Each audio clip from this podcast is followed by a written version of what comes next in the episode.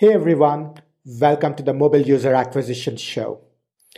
In the Mobile User Acquisition Show, we talk about how to use mobile user acquisition strategies to grow your app quickly and capital efficiently.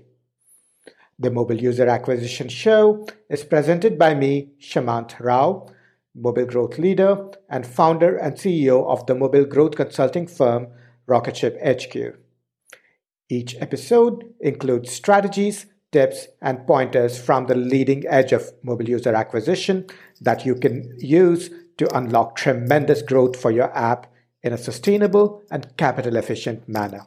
So this episode is about something that we are very excited about lately, something that I'm personally very excited about lately, and this is TikTok. TikTok has 800 million plus MAU. It's behind Facebook and Instagram. It's, I think, the next biggest platform. And really, I think the potential for marketers is immense, as we are finding out in our own experience lately. Now, what's cool about TikTok is that it has opened up immense creative possibilities for marketers.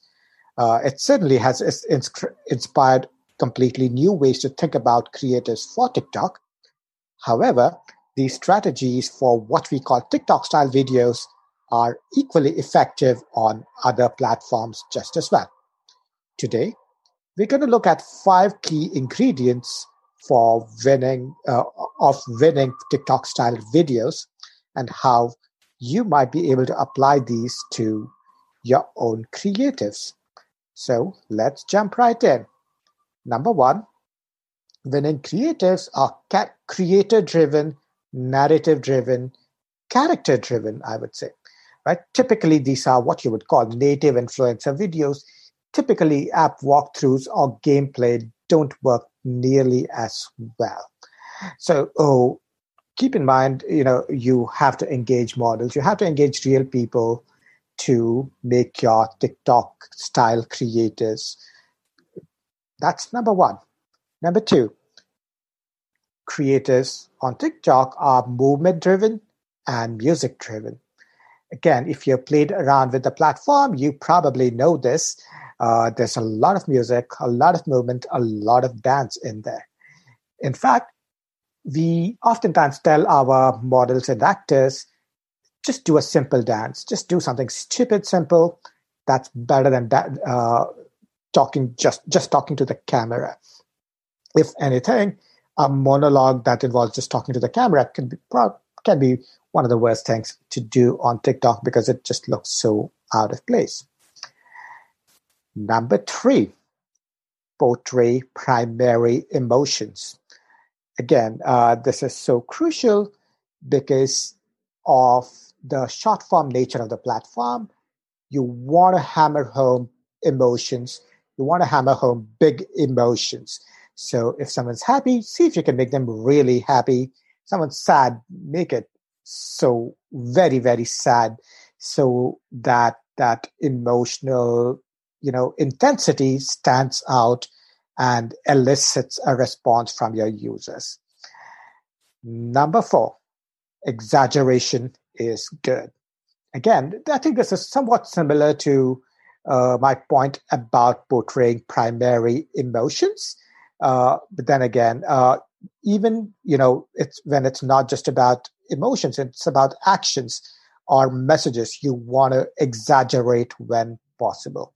In fact, some of the more interesting videos we've made have involved actors or models flash lots of money. So, of course, obviously, these aren't huge dollar bills, but the fact that they throw the money around, they show money, and to portray that there could be monetary gains by using this particular platform, I think that can be very, very effective. That can be very, very powerful. And, of course, it just doesn't have to involve money. You could show and portray exaggerated emotions or messages in other ways just as well. Number 5, raw, unpolished, unfiltered creatives kill it. And as I like to say, Instagram worthy is not TikTok worthy. So whatever's doing well on Instagram is oftentimes polished, slick, and really nice looking. That's not what works on TikTok. The more unpolished you are, the more effective and the more powerful you can be, your creatives can be, right? And that brings us to the end of the five key ingredients or elements of TikTok-style videos, of winning TikTok-style videos. In summary, A, the character-driven, narrative-driven videos. Number two, always lead with music and movement and dance. Number three, portray primary emotions. Number four, exaggeration is good. Number five, raw, unpolished, unfiltered is great. I hope that is helpful and instructive. Thank you for listening to the Mobile User Acquisition Show. If any of this was helpful or instructive, I would love for you to leave us a review or rating on iTunes, Stitcher, Overcast, or wherever you get your podcast fix.